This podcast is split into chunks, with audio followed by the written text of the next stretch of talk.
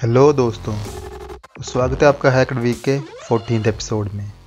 सो अगर सबसे पहले न्यूज़ की बात करें तो एप्पल के मैक ओएस यूज़र्स पे पायरेटेड ऐप से एक नया रैनसमवेयर अटैक हो रहा है, जिसको कि ईविल क्वेस्ट नाम दिया गया है।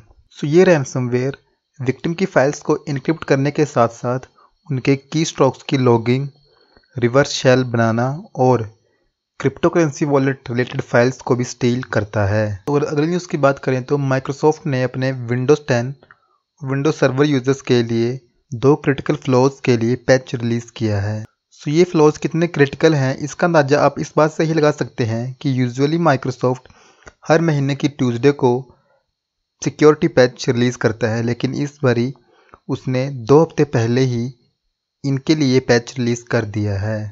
सो अगर अगली न्यूज़ की बात करें तो जैसा कि आपको मैंने पहले बताया ही है कि चाइना ने अघरस मुस्लिम्स पर एक सर्विलेंस कैंपेन चलाया हुआ है। तो एक नई रिपोर्ट के अकॉर्डिंग ये कैंपेन बहुत बड़ा है, जितना कि हमें अनुमान भी नहीं था। ये नई रिपोर्ट लुकआउट ने दी है। सो अगर अगली न्यूज़ की बात करें तो फेसबुक के 5000 डेवलपर्स को कुछ यूज़र्स डाटा की एक्सेस बहुत पहले ही ख़त्म हो जानी चाहिए थी, लेकिन उन डेवलपर्स को उस यूज़र डेटा की एक्सेस उनके दिए गए टाइम के बाद भी उनको मिल रही थी। सो एक एथिकल हैकर का ट्विटर पे कहना है कि डक्टर गो जो कि एक प्राइवेसी सेंटर्ड सर्च इंजन है, वो यूज़र्स के डेटा को कलेक्ट कर रहा है।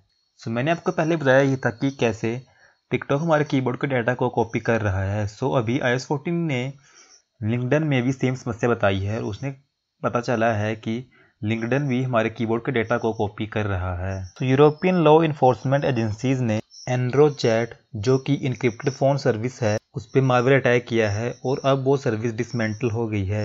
तो यूरोपोल का कहना है कि इस सर्विस का प्रयोग क्रिमिनल सीरियस क्राइम करने के लिए कर रहे थे। सो अगर अगली न्यूज़ की बात करें तो डी ज़ीरो टी स्लैश नाम के एक ट्विटर यूज़र ने ईबे से एक ए एक्सोन कंपनी का कैमरा खरीदा। और उस कैमरे में उसे वीडियो फुटेज मिली जो कि मिलिट्री पुलिस ऑफिशियल्स की थी।